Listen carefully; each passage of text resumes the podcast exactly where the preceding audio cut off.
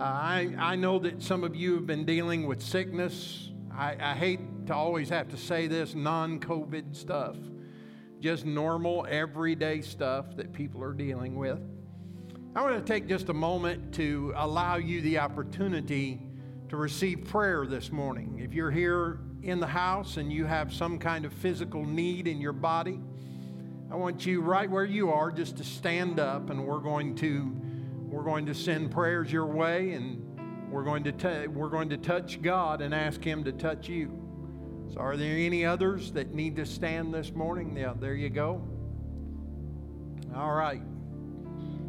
You know the Lord is our healer, right? You know that by his stripes that we are healed.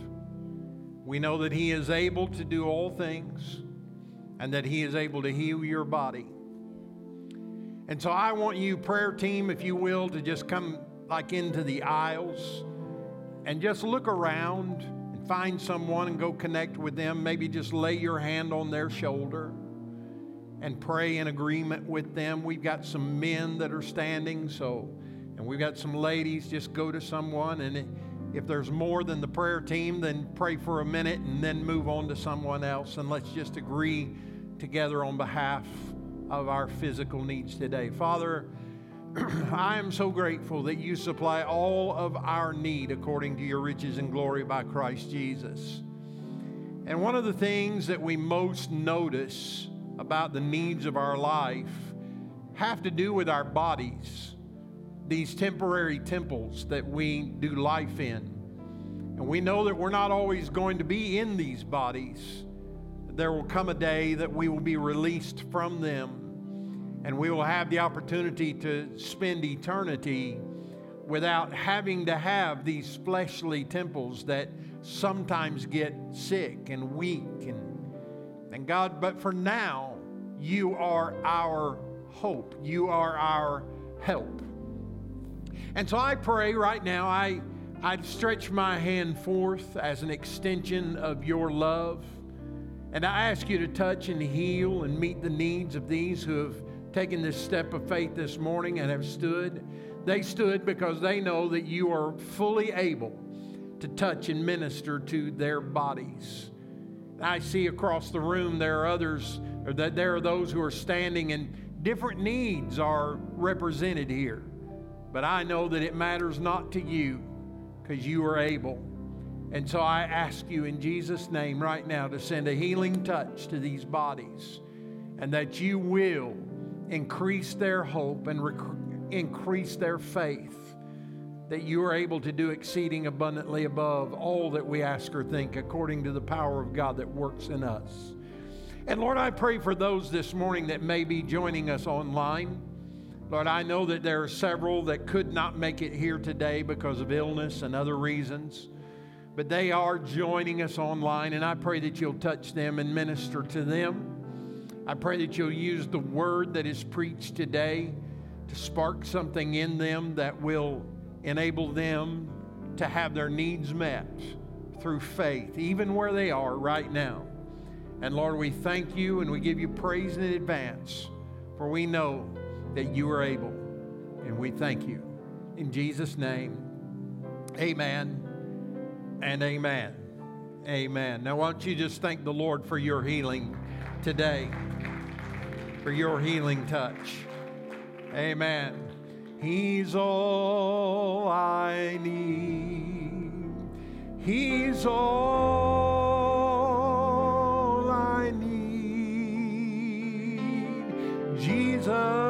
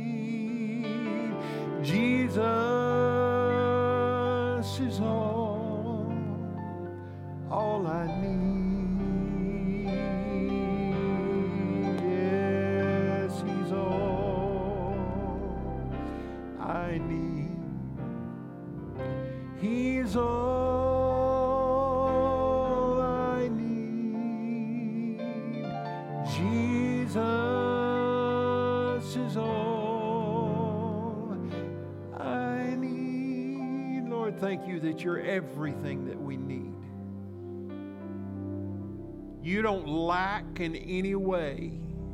And because you don't lack in any way, we have no lack in our lives. For those who believe in you, there is no lack because you provide everything that we have need of. May not always look the way that we think it should. The timing may be different, Lord, than what we think it should be. But Lord, you always come through on our behalf, and you always meet our needs. And so, Lord, I thank you for, your, for you today. I'm thankful for you and all that you do in our lives and for who you are. We willingly give you praise today. In Jesus' name, amen. Amen. Well, I want you to get your Bibles and turn to Isaiah chapter 9 and verse 6. Very familiar passage of Scripture, especially that we use here at this time of year as we celebrate Advent, which, as you know, we've been talking about this and teaching you over the last couple of weeks that Advent really is a celebration of what would come. In Scripture, they were celebrating the prophecies that the Messiah would come. And when Jesus came, he fulfilled that prophecy and he came. But we're still celebrating Advent in the sense that there's more to come. There's more to come. Jesus is coming again. I believe that with all of my heart. Been taught it all my life in the church. There are times that we want to wonder is that true or did we somewhere miss the boat because all these years we've been talking about Jesus coming again and he hasn't come yet. But let me tell you something if the Bible teaches that Jesus will come again, it's not a matter of if, it's a matter of when. And in the meantime, He gives us the tools that are necessary for us to live successfully during this season of waiting, this season of Advent. And in Advent, we always celebrate the four uh, characteristics of God. We, we started this series talking about hope. He is our hope, right? Last week, Pastor John did an, a great job talking about love, how that He is our love. Today, we're going to talk about the peace of God. And then next week, we will finalize this series along with some wonderful music. The children are going to be involved, uh, the adults will be singing as well. And we're going to close this out by talking about the joy of the Lord. I tell you, I'm thankful that He is our joy, right? I'm thankful that He provides everything that we need and can give us the joy that we need. But today, let's talk about peace. I have to be honest with you, there are days in my life that I don't feel like I'm at peace. There are times that I feel more turmoil than I do peace. There are times that I feel like things are falling apart rather than coming together. I dare say that if we were to ask you across this room if you've ever felt that way, many of you would agree that you feel that way on a regular basis there are times that the turmoil just seems more than we can handle. But when we try to deal with our circumstances in the flesh, we understand that we, we aren't able to do that. Our power to obtain and walk in a lifestyle of peace comes through Jesus Christ. And prophetically, Scripture tells us that He will be our peace. In Isaiah chapter 9 and verse 6, the prophet said, For unto us a child is born, to us a son is given, and the government shall be upon his shoulder. And his name shall be called Wonderful Counselor, Mighty God, Everlasting Father, and the Prince of Peace. Father, I thank you for your word today. I pray that you will help me and anoint me as I speak today. Let me speak effectively and let me represent you well to this congregation. Lord, let us get a glimpse of what it can be like and what it is to live in the peace of God as we turn to your word today with hope. In Jesus' name, amen and amen. Somebody described peace one time as the cherry on the whipped cream that sits on top of the milkshake. Now, I thought about that for a moment and said, I'm not a big cherry lover. I, I can eat them and it's okay. I'm not even a big, you know, whipped cream kind of guy. It's all right. I like when the kids are over at the house, the grandbabies, I like to have a can of whipped cream around just so that I can squirt it in their mouth and listen to them giggle. And every now and then they'll want to squirt it in my mouth, and I'll, I'll do that and enjoy it and wipe it off and all that kind of thing. But I, you know, I'm not a real whipped cream kind of guy. Now, milkshakes, that's a different story. Let me tell you, I like milkshakes. To me, you can have the cherry and you can have the whipped cream, but please leave the milkshake for me because I like it. But there are some people that they can't just have a normal milkshake. They got to have the whipped cream with the cherry on top in order for it to be complete. And there are times in our lives when we're missing the peace that we'd like to have, that it seems like that we don't have all the tools that we need to live a life of peace. And we need that comfort. You know, there's a reason why they call Cracker Barrel the home of the comfort food because everything that they serve there is bad for you. I mean, it's deep fried, it's gravy, you know, it's I got all that stuff on it, and it really isn't, isn't all that good for you, but it brings comfort. I mean, there's just something about just slathering that gravy all over your biscuit and you know putting the i don't know i like to put the little sausage patty on top of the biscuit and then and then throw the gravy on top. I know that some of you don't like gravy. I'm praying for you that god will help you because i believe with all my heart there will be gravy in heaven at, at the at the we got a gravy lover over here but you know, there's just something about that comfort food. There's just something about being able to take that in and enjoy it. Now, they do have some, some healthy stuff, but I, I understand they don't sell too much of that. But it, it, it comfort, it brings comfort. There are times, excuse me, that words from a friend or family member can come at the right time and just soothe our soul and bring comfort to us there are times that when we're upset with life and things are difficult that we can pray to god. And I, will be honest with you there are times that i pray in my flesh and I hear the words, but it's not real comforting to me sometimes because I'm talking about bad things and I'm asking for, for resolution to this difficulty and, and to that problem and all that. And, and, and to be honest with you, I can almost discourage myself sometimes because I hear all the negativity coming out of my mouth about God, I need you to do this and I need you to heal that and I need for you to restore that. And my spirit gets broken down down because I'm listening to my mouth. I have to train myself to pray differently.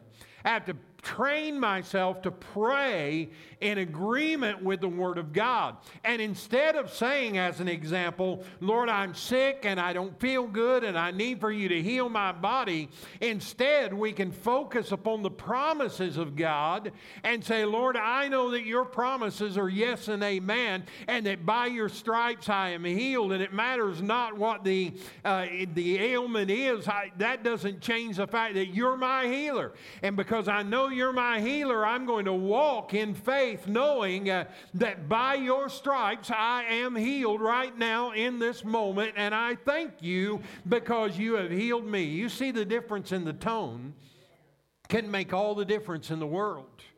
And so we've got to figure out how do we live this life experiencing the peace of God. that came when Jesus came into this earth. So, today I want to talk to you about four ways and four possibilities that we can experience peace. and the first thing that I'd like to share with you is that knowing that God is with us, it brings the possibility for peace among the nations. It's real easy for us to look around the world and, and for us to listen to the news media and hear about all the wars and rumors of wars and the strife and feel like that everything is out of control. In the last few days, I've heard almost daily about how that our nation is threatening Russia. If you attack the Ukraine, you're, you're going to pay a big price because we're going to come after you. Uh, first of all, I think that's a bunch of baloney because I don't think we're going to do anything at all about what happens if it does happen. You know, I don't think we're in a place right now to declare war on anyone. But the Bible says don't worry about when you begin to hear about wars and rumors of wars. Instead of getting upset and frustrated about the wars and the, the, possibility of war, instead look up and lift up your head because redemption draws nigh. Jesus is soon to come. When we begin to hear these things, lift up your head to heaven and know that Jesus Christ, the Prince of Peace, is coming again. How many of you know that God is in control of this world and the wars? Even when it seems like that man is in control and that man is doing his best to bring this earth to a place of damage, God is still in control. And this is not the first time that God has had to work on this earth that He created among mankind in order to pursue peace and bring peace. So, this idea of peace among the nations is describing a condition of a relationship between two or more nations. And it is talking about a time where there's an absence of war. In other words, we're not fighting one another. We don't, dis- we don't agree, but we're not fighting one another. It doesn't necessarily mean that, that these nations are in agreement on all issues, but rather we find ways to address the differences without resorting to violence. I remember when I got my concealed carry gun permit, I went and sat under some training, and I'm so glad that I did. I think everybody, if they're going to carry a gun, ought to be trained and know how to use it. Uh, we don't need the world to turn back into the wild, wild west. We need to know what we're doing and carrying uh, these guns as our protection. We need to get some training about it. But I was impressed with the instructor who said the first rule about carrying a gun is that you need to figure out how that you can resolve an issue without ever having to touch that gun. So always remember that just because you have a gun on your waist doesn't mean that you have to use it. You can actually leave the scene of the, the, the situation. You can actually walk away. You can actually move the other direction. I, I remember that um, uh, this week I was watching The Rifleman. How many of you have ever watched The Rifleman? And uh, some guy came into town and, and he was messing with. Uh, uh, Lucas's girlfriend or whoever it was, and uh, Lucas came over and he, and he picked him up by the breeches and the back of the shirt and took him out and threw him out in the street. And the guy started threatening him and he said, You either apologize to me right now or I demand satisfaction. And Lucas said, Well, I'm going to give you satisfaction because I ain't apologizing. And just about the time they were getting ready to draw their guns at one another, uh, the, the sheriff, it's Micah, I think is his name, stepped in and he said, Hey, hey, hey, we're not doing this right now. Put your guns away. If you got to have satisfaction, go outside of town and do something else. We're not doing that here. and, and he just refused to apologize. They were on the outskirts of town, and, and the guy that was wanting to shoot him, he, he followed him out there and he said, Look, you're either going to apologize to me or I'm going to shoot you right now. We're going to have satisfaction right now in this moment. And here they are, these two grown men. they're looking at one another and they're trying to feel out the situation. You got the rifleman with his rifle right here. You got the other guy. You always tell when they're, they mean business because they flip their coat back like that. Have you ever seen them do that? Just kind of flip their coat back like that and show that gun, and they're ready to go. He's getting ready to draw, and all of a sudden, Lucas McCain pulls his gun and he takes aim and he shoots. But he doesn't shoot the guy with the gun. He shoots a cougar that's getting ready to jump from the rocks onto the other guy. And when the other guy saw the dead cougar at his feet, he looked over at him and they had this moment, these two men. It was almost as though they were going to melt in each other's arms. I don't know. And he said, so he said, well, I guess, he said, I, I guess I won't shoot you or whatever it was he said. And then Lucas winked at him and he said, well, he said, I'm going to give you an apology that I've owed you all, all along. And he apologized to them. You know, they, they, they became friends and all that kind of stuff. And here's the point I'm trying to make. We can disagree, but we can also resolve differences through other means than violence. And we need to understand that. Now, God has always been aware of this kind of thing, and He's used different people at different times in different ways. Did you ever think about King David? He was known as a great warrior. I mean, he was constantly at war, it seems like. He was always in some kind of a battle. In fact, so much so that at the end of his life, he had a desire to build a temple for God. And he desired to do it. He laid all the plans, he got all the resources together, but God would not allow him to build the structure because he had too much blood on his hands. And he said, I'm not going to let you build it, but I'll let your son Solomon build it. And so David was a man of war, but Solomon was a man of wisdom. He also ruled and became a, a, great king, but he didn't do it by war, he did it by wisdom. And now we live in a time where Jesus is the king. Amen. I don't care who's the president. I don't care who's the prime minister. I don't care about any of that. I'm here to tell you today that Jesus is the king. He is the king of kings. He is the Lord of lords. Amen. And he rules based on his word. David was a man of war and Solomon was a man of wisdom, but Jesus is a man of his word. Amen. It is his word that will bring us to a place of peace. Now, Psalm chapter 46 Verse 8, 9, and 10 says, Come and behold the works of the Lord. Now he has brought desolation on the earth. He makes wars to cease to the end of the earth. He breaks the bow and shatters the spear. He burns the chariots with fire. So be still and know that I am God, and I will be exalted among the nations. I will be exalted among the earth. When he says be still, what he is saying is be at peace. Don't get bent out of shape. Don't worry about it because I've got it under control. And He is working everything so that it will eventually line up and bring glory to who He is and glory to His name. He said, I will be exalted among the nations. And while I am exalting myself, you just be at peace. You just be still. You just stop telling us that, well, if this political party was out and this political party was in, everything would be all right. No, I don't worry about that. Jesus is on the throne uh, and he is exalting his name in the earth. So he has given us the possibility of peace among the nations. Secondly, God is with us and he brings the possibility for peace between people. Did you ever find yourself crossways with somebody? I mean, you just didn't like them. I mean, you were just always in the crosshairs of their words and their attitudes. And to be honest, you were feeling it a little bit yourself.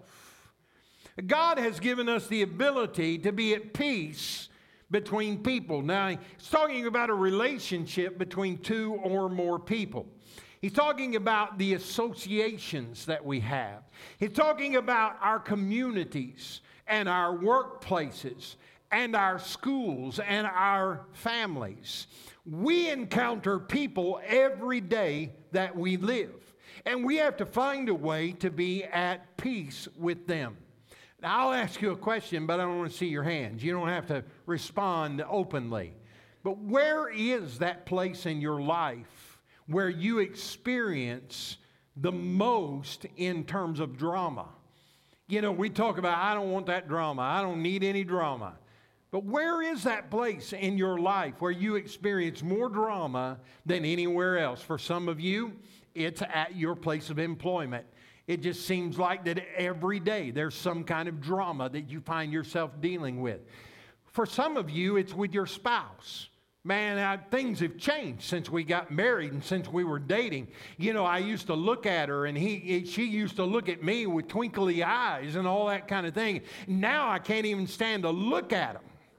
I can't even stand to walk across the room and, and speak to them because there's so much drama that exists in the relationship. For some of you, it's with your kids. I mean, kids are wonderful, they're a great blessing. But there comes times in your life where your kids will absolutely drive you nuts. And I, I, I, just need to say this to some of you so that you'll understand that God never intended for your kids to live with you the rest of your life. There comes a time when you need to kick them out. I'm only kidding. What I mean is, is that we, from the time that they're born, begin to teach them to be independent from us. I, I, I, there comes a time when you got to stop changing their diaper. You need to tell them this is the last time, baby, I'm going to do this. And after this, I ain't changing your diaper anymore. You're going to change your own diaper if you still have to have one. We have to teach our children to be independent. And then we also simultaneously have to teach them how to be dependent upon God. So there's, a, there's this, this uh, thing that we have to deal with with our kids. But if we don't do it, listen, you're going to be 73 years old and still changing their diapers and cooking their grits in the morning. There comes a time when you have to find a way to peacefully remove them from your life. And if you can't do it peacefully, just kick them out anyway. I'm, I'm only kidding. Again, some of you are going to go home. You're already planning what you're going to say as you're kicking them out the front door. There comes a time that they have to deal with their own lives, is what I'm saying. We don't ever stop loving them. We I, I always am reminded of that story in the New Testament of the prodigal son, where the kid just wants this and wants this and wants this, and the dad just says, Well, go after it. Here's your money. Go on. I know moms and dads today that they would have been in the car behind him as he's going down the road. They would have been, had to go with him in order to protect him and keep him from any harm. They would have shown up at the pig pen and say, Oh, bless your little pea picking heart. You know, I got to help you. Let's get those knots out of your hair. Let's take you down. Let's get you some, some food. And let's take you down to the cracker barrel and get you some comfort food. You don't have to eat these corn husks in this. They would have tried to protect this child, but instead the father just stood at the end of the road and prayed for him and waited prayed for him and waited, prayed for him and waited. Sometimes we just need to pray for them and wait while God is doing a work in their life that only He can do anyway. And if we try to do it for God, it's not going to work anyway. So why not let God be God and do the work that needs to be done in their life? Because if we'll let that happen, then there will come a day when we're standing there at the end of the road and we're watching and we're waiting, and all of a sudden we'll look and we will see and we'll see a figure coming home, a figure coming down the road. And all of a sudden we realize that's my boy, that's my son. God has done a work in him that only God can do. Listen, it's not because you don't love your children, it's because you do love them that you let them learn how to live their lives and grow up. And it will bring peace to your life. That's what's so strange is that it feels like that that would be so harmful to us. And yet, it is what will promote peace in our lives when we turn them over to the Lord. Now, it doesn't mean that we always agree about everything. When there's a problem between people, we will, we will forever have people in our lives that we just simply don't agree with them. We just don't. But when we disagree, we should do so with mutual respect. mutual respect. We have, need to have an appreciation for different opinions. And we must have humility to elevate others instead of pull them down I was having conversation with a pastor and his wife this week. We went out to eat and we were just having a good time. And, you know, the conversation came up around how the churches are dealing with this uh, virus that's been around us now for a couple of years and what to do and how to do it and how did your church respond and all that. And I, you know, I bragged on you. I said, you know, our people were pretty good about it. I said during the times that we had to shut down, they shut down without a whole lot of problems and they came back and everybody had a good attitude. And there was a period of time when I asked them if they would wear their mask, and there were a few times we shot them in the forehead with a, with a therm- thermometer and all those. And, and, you know, our people were pretty good about all that kind of stuff. They, they did all right. I said, and then the vaccine thing started. And I said, and I started thinking, man, it's going to get dicey now. And it has gotten a little dicey at times because some of you you are for it, some of you are against it, and you don't mind telling people what you believe about it. But you know, there are times that we can believe a thing, but also let someone else believe what they believe without being at odds with them. I've made my choices, and I will have to live with my choices. And you will have to live with your choices. But it doesn't mean I don't love you, and it doesn't mean I don't care about you. It just means that I've got a different opinion about something than you do. That's okay. Jesus loves you as much as he loves me. And I can trust you say, well, but if you take it, you're not, not trusting Jesus. Well, I could say if you don't take it, you're not trusting Jesus. You know, uh, yeah, we could just go back and forth and back and forth and back and forth. And the best thing to do is just say, how can I find a way to elevate this person in humility and let them understand that regardless of what they think about this situation or that situation, I love them with the love of Jesus Christ and I want what's best for them. And so I was bragging on you about how good you've been. Now, don't go and backslide on me at this point. You know, just keep loving Jesus and keep loving one another and be at peace in our relationships. Romans chapter 12, verses 16 through 18 says, Live in harmony with one another. Do not be haughty, but associate with the lowly. Never be wise in your own sight, and repay no evil for evil, but give thought to do what is honorable in the sight of all. And listen to this if possible. Say, if possible. If possible, so far as depends on you. Say, that's me. Live peaceably with all. In other words, what the Lord is saying here through His Word is, is that we have the ability to be at peace with all men. If it's possible, hey, listen, there are some people, you just cannot be at peace with them. And if somebody that you can separate yourself from, now, there comes a time in life when you need to separate yourself from the one who is antagonizing you and preventing you from living in peace. There may be times that you have to step back. There may be times that you have to get a different job. There may be times that you have to shop in a different grocery store. There may be times that you have to take a different route to work because the same person gets in front of you and goes slow every day at the same time. There may be times that you have to make an adjustment to your life so that you are not in this, this relationship of antagonism all the time. You may have to make some choices, but there are some people that you can live with and be at peace, but there are some people that you cannot be at peace with. And there are times that you just have to say, all right, I'm going to make this a this sacrifice and I'm going to be at peace with this person. My wife and I, through the years, have learned how to fight really good. I mean, we're good at it. We are. Our kids all the time, they say, You and mom they don't need to be fighting about that. And we both look at them like, What do you mean fight? We, we don't fight. We just, we just don't do it. I, I've never laid a hand on her, and she never laid a hand on me unless we were in a good mood. we just don't fight.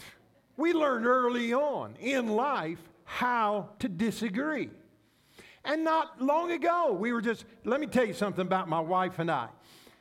if we have a destination that we need to get to, whether it's a job that we're doing or work that we're doing or a project or maybe we're going to the grocery store or whatever, if she's driving or I'm driving, we will every time we will take a different path. Every time we will do it differently. Every time she will say to me, that's not the right way to do that. Or I will say to her, it'd be so much better if you do it like this and so much easier. And both of us just kind of look at us, uh, look at each other like, stay out of my business, dude. I know how to get where I'm going. Everything's going to be all right.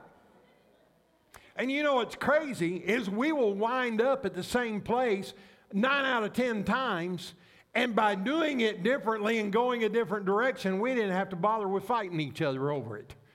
We didn't have to say, see, I told you so. If you'd have done it like this, you wouldn't have had that. You know, you're, you're an idiot. You know that, right?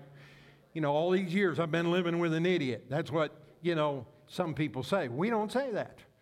And not long ago, we kind of, you know, we had a different opinion. We weren't crossways with each other. We just had a different opinion on a matter. And, and you know, I just, I had my opinion on it, and she had your, her opinion on it. And we started trying to convince each other that our opinion was the right way. And finally, we just looked at each other, and we just kind of have this place where it's like, okay, I'm done. I, I, we're not having this conversation anymore because it's not worth arguing over. It's not worth, we're both going to arrive at the same thing anyway. So why do we need to argue about this? So I love you, blow each other a kiss, you know, pat each other on the back and, and all that kind of stuff and move on with life. But I know people that they cannot do that. they have to have their way.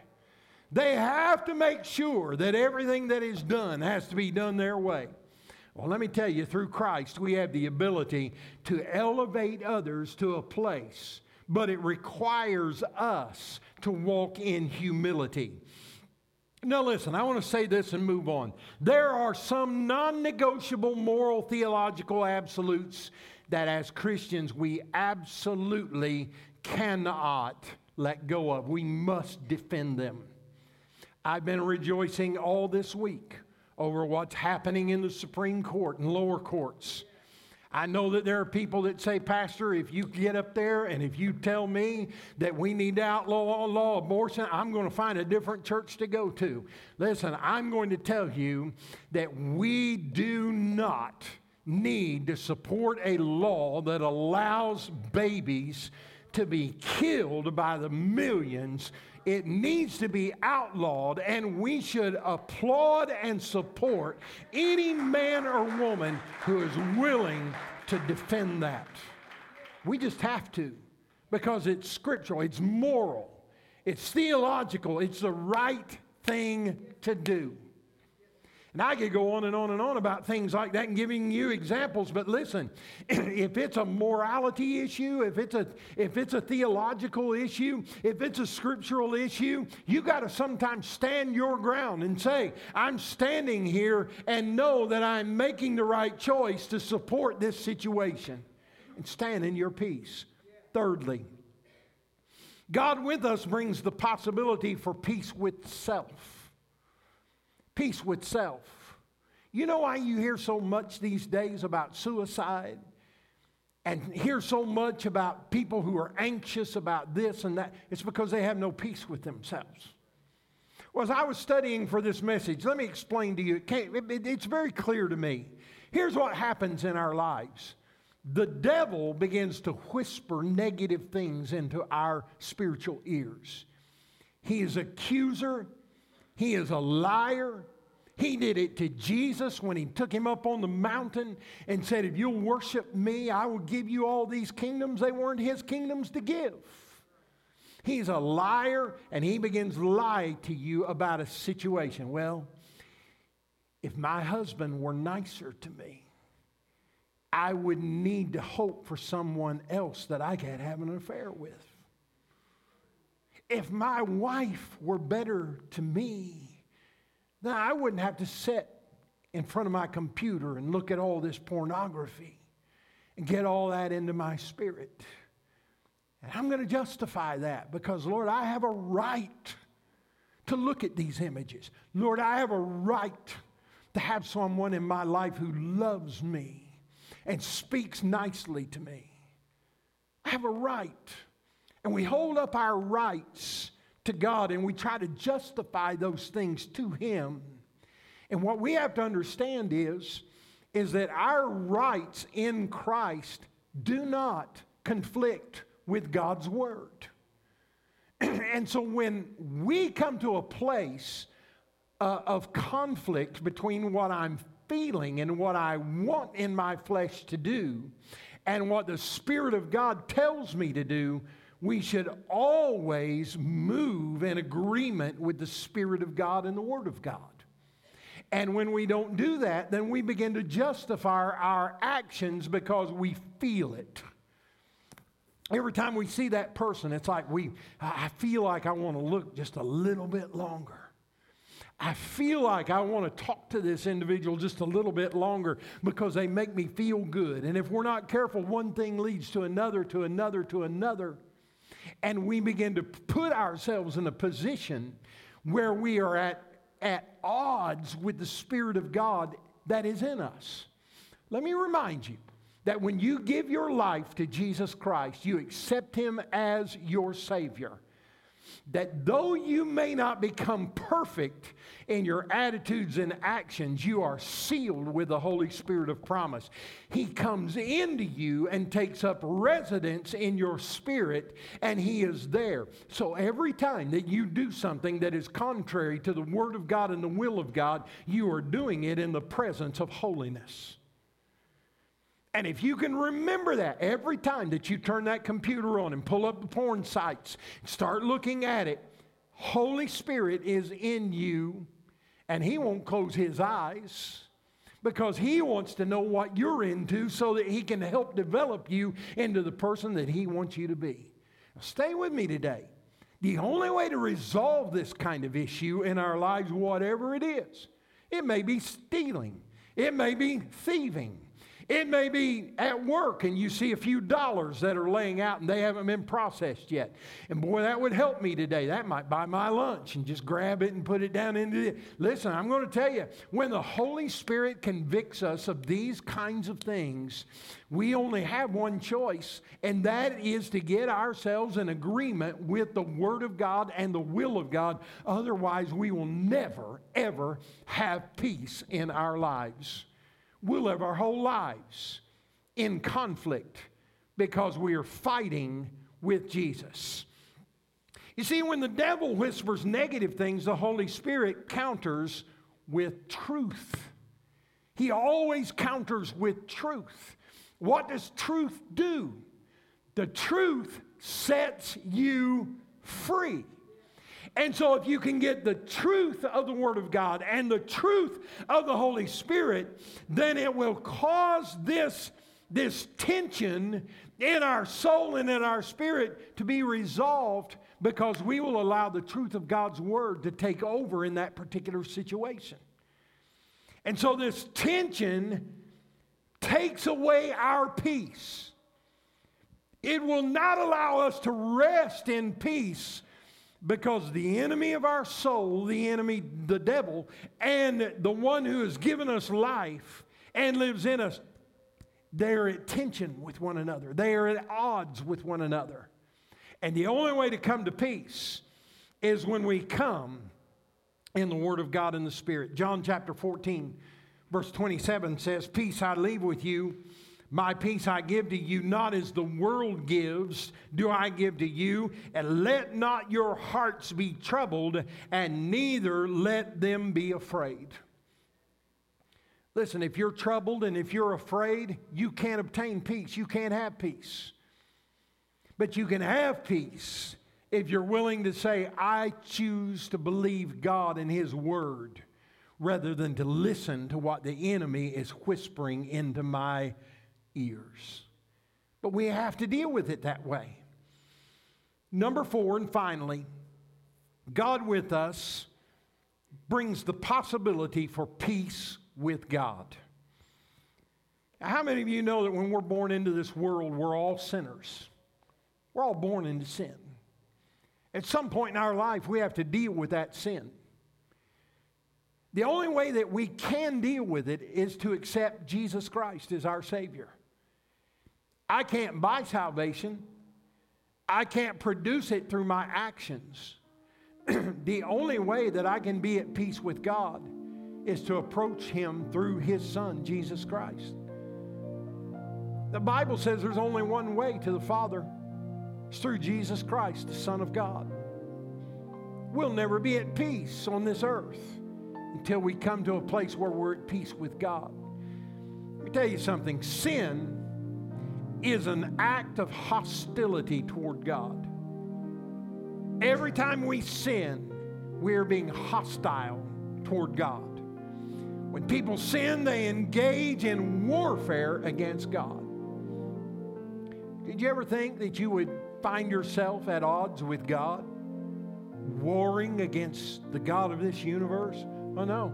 We would never in our right mind think, oh, I'm going to fight against God. And yet, every time that we choose sin over holiness, we are at warfare with God.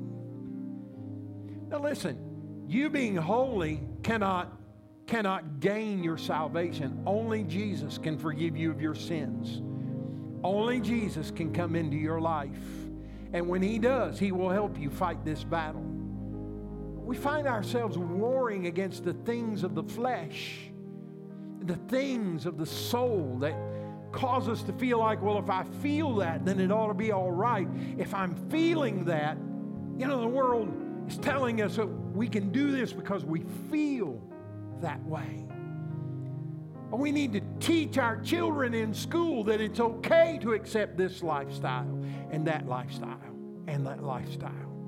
But if that lifestyle is contrary to the Word of God and the teachings of God, then we must, without any, any question in our minds, we must stand in agreement with the Word of God. Because otherwise, how can our kids be at peace with Him?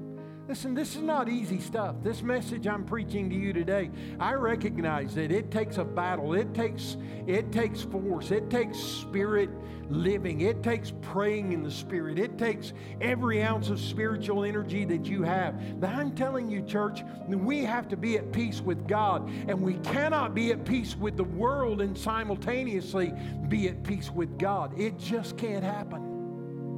And so every time that we make choices that are contrary to the word or the will of God, we are at enmity with God.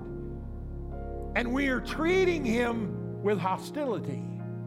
And we are treating him as though we are doing warfare against him. And we're not doing warfare against him. In fact, if we'll allow him to from his place of internal existence, he will fight with us as we fight against the flesh. But we must be willing to let Him have His place. Let me tell you something there is no neutral position when it comes to your relationship with Jesus Christ. Let me say that again. There's no neutral position when it comes to your relationship with you and Jesus Christ. You're either for Him or you're against Him. You're either working with Him or you're fighting against Him. There's no place of neutrality. You have to be either in or you have to either be out. But the choice is yours. He's provided us the opportunity to be at peace with Him and know that there, I can live this day and know that there is no condemnation in my life because I'm walking in the Spirit of God and I am living like Jesus wants me to live. But we have to be at peace with Him. So Jesus came to deal with this conflict. It's what Christmas is about. It's not about your toys. It's not about what you buy your grandbabies. It's not about whether you like ham or turkey or whatever.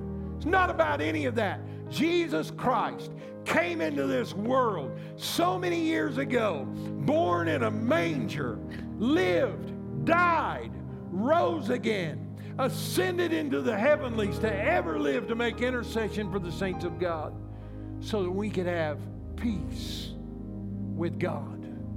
Aren't you glad that we can have peace today? Let me tell you that's the most important thing in your life. So I just want to find that place in life where I have that rhythm, where I just, everything feels good, everything's smooth, everything's topped with a cherry and whipped cream and I can just feel my way through this good life. Listen, there's only one way for you to achieve that kind of peace, and it is through Jesus Christ. Now, I know what some of you are saying. I accepted Christ years ago. I've been a Christian for 157 years. I've been serving the Lord all this time. I ain't going to give up now. But you know what we need to do? We've got to learn how to develop a lifestyle, a daily lifestyle that will allow us to be at peace. And listen, the world doesn't want the church to be at peace right now because they know that when the church comes to a place of peace, that we won't be able to be stopped because the Prince of Peace will be fighting alongside of us as we take care of all the circumstances and situations that we have to face. He is the Prince of Peace. Aren't you glad for that today? Now, I want us to close by having special prayer. I want the prayer team to come and position yourselves, if you will. And I'm going to ask the entire body today to join us, and we're going to agree together.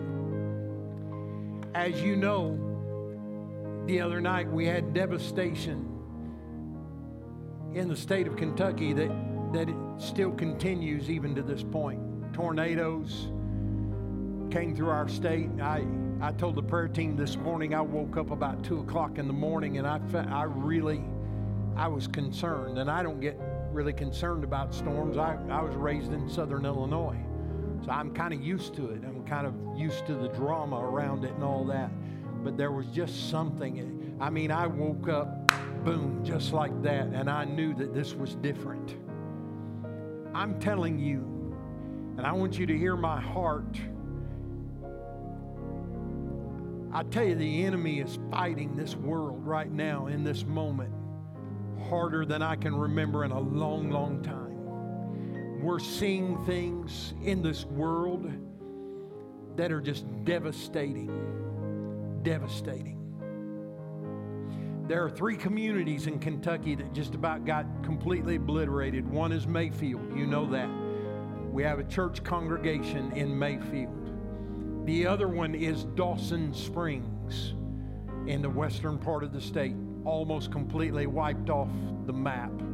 I've seen the pictures of it, and it's just almost completely gone. And then Bowling Green got hit hard. There are people, many, many, many people, that they no longer have a house to live in. They don't have a car to drive. They don't have groceries in their pantry because it was all swept away with the tornadoes. And it's time for us to pray and it's time for us to do everything that we can possibly do to uphold them and to strengthen them. Now, today, I just want to tell you about where we are, and then next week, I'm going to give you an opportunity to respond with an offering because that's going to be the best way for us to lend our support.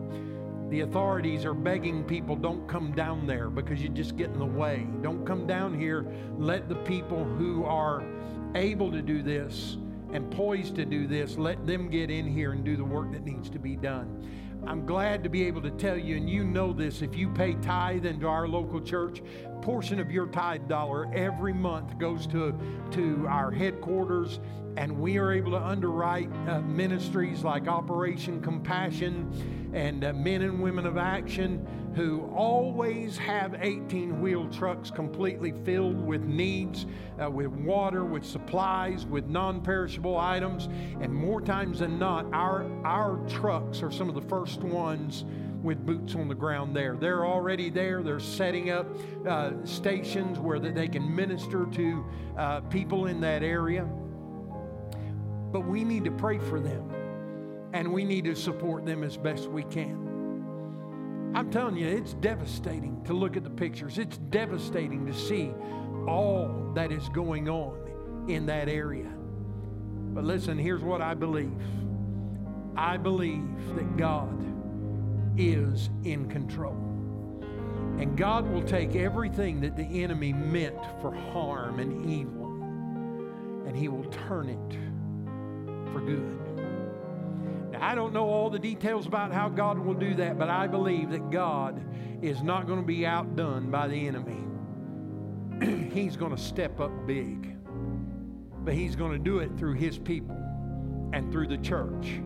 Now, listen, we're Pentecostal.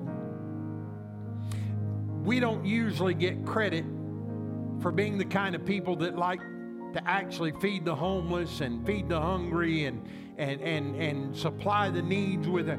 We, we, we're known for shouting and singing and hollering and all that kind of thing, while other churches are, are better known for compassion ministries. But you know what I've discovered through the years? You can be Pentecostal and compassionate at the same time.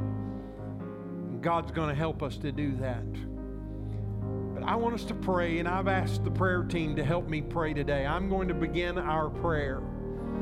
And after I've prayed, if there's one of them that feels like that they're led of the Holy Spirit to pray with us, I want us to agree together. I want you to pray with us that God will give us what we need. Now, let me tell you a positive thing, and then we're going to pray. Mayfield, Kentucky, almost completely destroyed. We have a Church of God congregation in Mayfield. The majority of their congregation has lost everything that they owned. Their houses are gone, their food, their clothes, almost everything that they own, it's just gone. Right there in that neighborhood where that Church of God exists, the houses are gone. But the report that we've received, received is that the church building structure received almost no damage at all. You can look to the right and everything's gone. You can look to the left and everything's gone. To the to in front and behind, everything's gone. But the church is standing with very minor damage to it. It's almost like God stood in front of that church and said, No, you're not removing this lighthouse from this community. I don't know what he's got in store for that church, but there's, they're one of us. They're part of our family. we're going to do everything we can to help them and support them.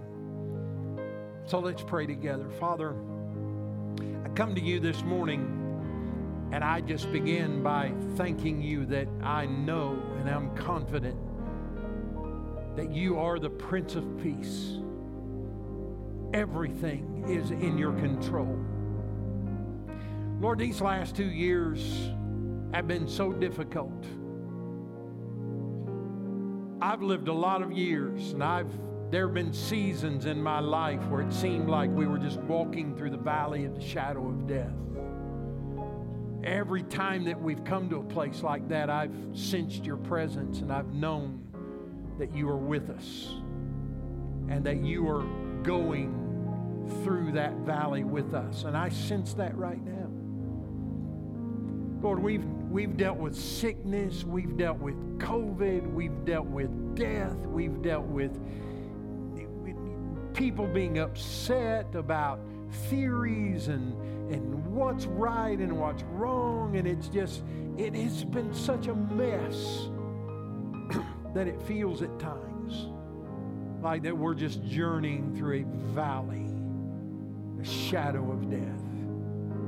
But in those moments, you instructed us in your word not to be afraid because you're with us. You're with us. And so, Lord, right now, I'm asking you to be with these people in Kentucky and the few places in Arkansas, Lord, that have been affected by this, and some in Tennessee. And, and Lord, you're aware of all the locations that that were blasted by these tornadoes. And God, I'm asking you to give them peace, to comfort them, to use the teams that are there with boots on the ground. Let them minister to the actual needs that they have. But Lord, let them minister the love of Christ. I pray for souls to be won through this situation. God, I'm so grateful that we have you in times like these. In times like these, we have a Savior in times like these. And I'm so thankful that you've opened up the doorways of heaven so that we can come boldly unto you and obtain mercy and find grace to help in the time of. So, Lord, thank you for hearing our prayer. Give the aid that is needed in this moment in time. In Jesus' name. Prayer team.